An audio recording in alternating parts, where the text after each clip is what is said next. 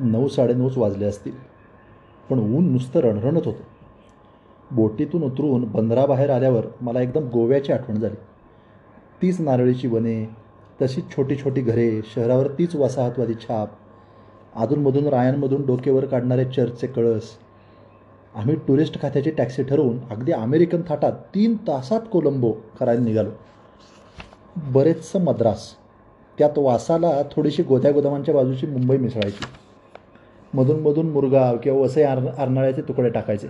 म्हणजे कोलंबो हा पदार्थ तयार होतो. लोक एकूण मलबारी मद्राशी मंडळींच्या शिणेचे. दाक्षिणात्य लुंगांचा सर्वत्र सुळसुळाट त्यामुळं लंकेच्या त्या पहिल्या दर्शनाने मी जरासा हिरमुसलोच. त्या मध्यम बांध्याच्या मंडळीत मीच आपल्या लंकेच्या राक्षसासारखा दिप्पाड दिसत होतो. सिंहलद्वीपच्या सुंदरी मात्र अगदीच सीतेवर पहारा करण्याच्याच लायकीच्या आहेत असं समजण्याचं काही कारण नाही. शुद्ध कलात्मक हेतूने दोन तीन सुंदरींकडे मी दुसऱ्यांदा देखील पाहिले. कुठल्याही शहरातले वस्तुसंग्रहालय पाहायचे नाही असे मी ठरवले आहे. पण आमच्या सिलोनी टॅक्सीवाल्याचा उत्साह विलक्षण त्याने कोलंबोतले अत्यंत प्रेक्षणीय स्थळ म्हणून गाडी म्युझियमकडे वळवलीच. तिथे अर्थातच आश्मयुगातल्या दगडे हत्यारापासून जे जे काही असायचे तेच होते. कुठल्या तरी राजाचे एक रत्नजडीत सिंहासन होते. ते रावणाचे का हो? असे विचारून तिथल्या संबंधित अधिकाऱ्याची आम्ही माफक करमणूक केली. हनुमंत महाबळी रावणाची दाढी जाळी हे मला ठाऊक होते. पण परंतु रावणाचे सिंहासन जाळल्याचे ऐकवत नव्हते. कोलंबोचा व रावणाचा काही संबंध नव्हता अशी महत्त्वाची माहिती मला तिथे मिळाली. त्या म्युझियममधल्या नाही नाही त्या आडगळीने भरलेल्या कपाटांपुढून मी उगीच हिंडत होतो. म्युझियम ही एक कमालीची वृक्ष गोष्ट आहे. त्या कपाटातल्या काचेआड मांडलेल्या वस्तूत काय बघायचं तेच मला कळत नाही. मुंबईतल्या म्युझियमचा उपयोग मी फक्त ट्रामचे तिकीट काढण्यासाठी केला आहे शाळेत असताना एकदा फक्त म्युझियम पाहिल्याचे स्मरते. बाकी जगातली सगळी म्युझियम सारखीच. अत्यंत कंटाळणे त्यातल्या त्यात हैदराबादचे सालारजंग म्युझियम मात्र त्याला अपवाद. सुदैवाने तिथे आश्मयुगातले दगड किंवा हॉटेटॉट लोकांचे भाले वगैरे प्रकार नाहीत औरंगजेबाचा रत्नजडीत खंजीर मात्र आहे. टिपू सुलतानाचे चिलखत आहे. बाकी औरंगजेबाचे खंजीर आणि टिपू सुलतानाची चिलखते मी हिंदुस्थानातल्या हिंदुस्थानात बऱ्याच ठिकाणी पाहिली आहेत. ह्या दोघांनीही म्युझियममध्ये ठेवण्यासाठी डझनभर खंजिरे आणि चिलखते जवळ बाळगली होती की काय कोण जाणे? कुठल्याशा महापुरुषाची कवटी देखील अशाच दोन म्युझियम्समध्ये आहे म्हणतात.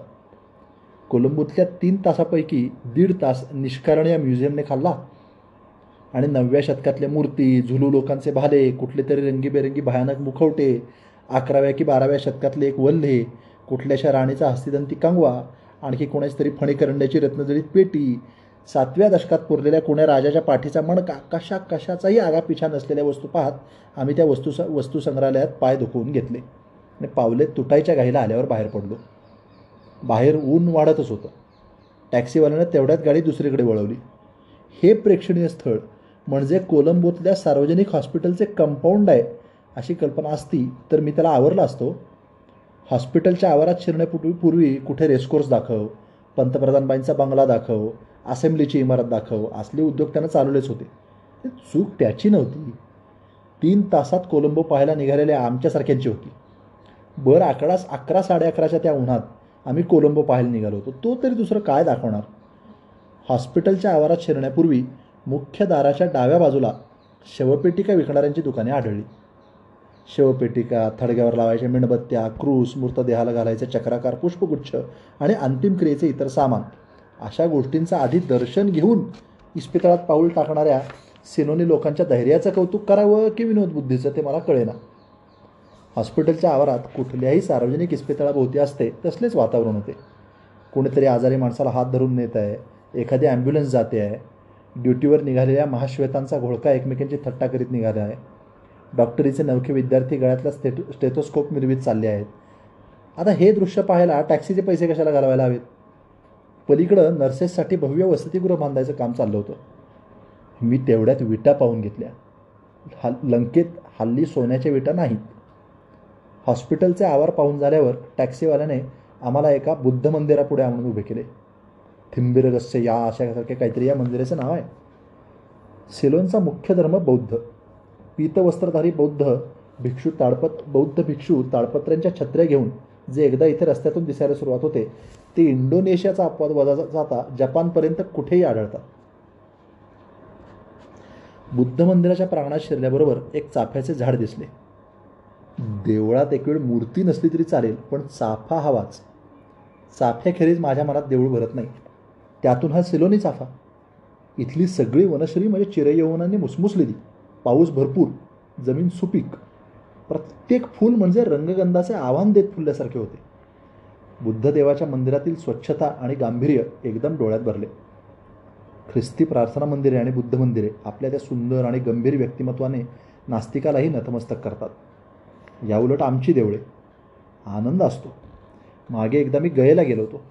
तिथली ती तीन फूट लांबी लांबी रुंदीची फल्गू नदी पिंडावर उड्या घालणाऱ्या कावळ्यांची स्पर्धा करणारे ते पंडे घाणेरड्या नाल्यात टाकलेले सातूचे पिंड खाण्यासाठी धडपडणाऱ्या त्या कुष्ठरोगी भिकाऱ्यांच्या झुंडी. विष्णुपदाचा तो गो कोंदट गाभारा. त्यात सुटलेली नासक्या अन्नाची घाण. हे पाहून पितरांना स्वर्गात ढकलण्यासाठी आलेले वंशजच सर्गभये कसे होत नाहीत याचे आश्चर्य वाटते. तिथले सारे चराचर जगात देव नाही देव नाही असेच ओरडत असते. त्याउलट चार कोस पलीकडली बुद्धगाया पहा. अतिस्वच्छ आणि अतिसुंदर कोलंबोतल्या बुद्ध मंदिरातली ती प्रचंड बुद्धमूर्ती पाहून मस्तक लवते. इथं पु मुंडी दाबायला पुजारी बडवा कुणी लागत नाही. या बुद्ध मंदिरातील मूर्तीच्या पायाशी मी साल नावाचे एक सुंदर फूल पाहिले. लाल लाल पाकळ्या आत पिवळ्या रंगाचे नक्षीकाम आणि कमालीचा मोहक वास. तो वास आजही एखाद्या क्षणी माझ्या नाकाशी अचानक रुंजी घालतो. ती शांत बुद्धमूर्ती आणि त्या फुलाचा वास यांची अशी काही विलक्षण सांगड माझ्या मनात बसली आहे की त्यानंतर पुढच्या चार महिन्यात मी अनेक बुद्ध मंदिरे पाहताना तो वास नाकाशी आपोआप येत असे. स्वर आणि गंध यांची सृष्टी काय अजब आहे कुठल्या क्षणी कुठे घेऊन जाईल सांगता येत नाही. आजही यमन कल्याणाच्या नुसत्या साध्या सुरावटीने डोळ्यापुढे कीर्तन उभे राहते आणि दुपारच्या वेळी उदबत्तीचा वास आला की देवघरात आजी माध्यान्न माध्यान्न पूजेला देवापुढे जप देवापुढे जपमाळ घेऊन बसलेली दिसते. कोलंबोच्या बुद्ध मंदिराचाच अधिक प्रभाव पडावा म्हणून की काय कोण जाणे?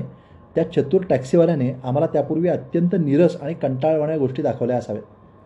टॅक्सीत बसल्यापासून तो माउंट लाविनिया माउंट लाविनिया करीत होता. शेवटी तिथे शेवटी जाऊ म्हणत होता. उन्हामुळे घशाला शोष पडला होता. रस्त्यात पाणी नारियलची दुकाने दिसत होती पण टॅक्सीवाला काही थांबायला तयार नव्हता. इथले आसोले नारळ चांगले मोठे झाले तरी शेंद्रीच राहतात. त्याने एका नारियलवाल्याच्या दुकानापुढे टॅक्सी थांबवली. आणि here you will get very good coconut सार म्हणून सिहली भाषेत नारळ सोलायला सांगितले. सिहली भाषेत नारळाला काय म्हणतात हो? या माझ्या ज्ञानसंपादनात्मक सवालाला कोकनाट हे उत्तर मिळाले. सिलोनी नारळाची मी ख्याती ऐकली होती ती बेचव पाण्याबद्दल असेल अशी कल्पना नव्हती. शेवटी आमच्या कोकणातला नारळच खरा. तहान भागवून आम्ही माउंट लॅव्हिनियाच्या दिशेने गाडी चालवली. माउंट लॅव्हिनिया हे समुद्राकाठी एका टेकडावर असलेले हॉटेल निघाले. अमेरिकन चित्रपटात अब्जाधीश बापाची एकुलती एक मुलगी आणि तिच्याहून गरीब पण सुंदर असा कोट्याधीश नायक यांच्या मिलनाला योग्य असे हे स्थान आहे.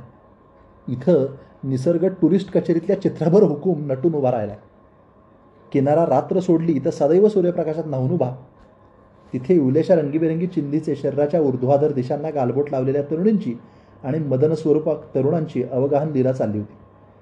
तो विस्तीर्ण समुद्रकिनारा नारळीची बने किनाऱ्या किनाऱ्याने नागमोडी काढत येणारी जुगजुग गाडी त्या गौरंग अप्सरा आणि ते यक्ष बागेतल्या तालवृक्षाखाली रंगीबेरंगी खुर्च्या टेबले मांडलेली. उष्णता शमनार्थ बिअर प्राशन चाललेले.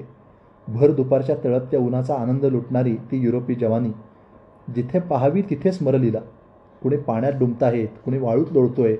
एक पठ्ठ्यात अगदी उमर खयामच्या थाटात एका तालवृक्षाखाली एका हातात पुस्तक आणि बाजूला बिअरचा ग्लास घेऊन उघडा बंब पालथा पडला होता. आणि त्याच्या पाठीची उशी करून त्याची प्रेयसी डोळ्याला गॉगल लावून सूर्यस्नान करीत आपल्या कर्पूर गौर कांतीवर तांब्याचा मुलामा चढवीत होती. जिगरच्या भाषेत सांगायचे म्हणजे हे दृश्य नुसते पाहूनच धुंदी चढली. पी के एक जामे शराब शौक आंखें खुल गई देखता हूँ जिस तरफ मैखाना ही मैखाना है.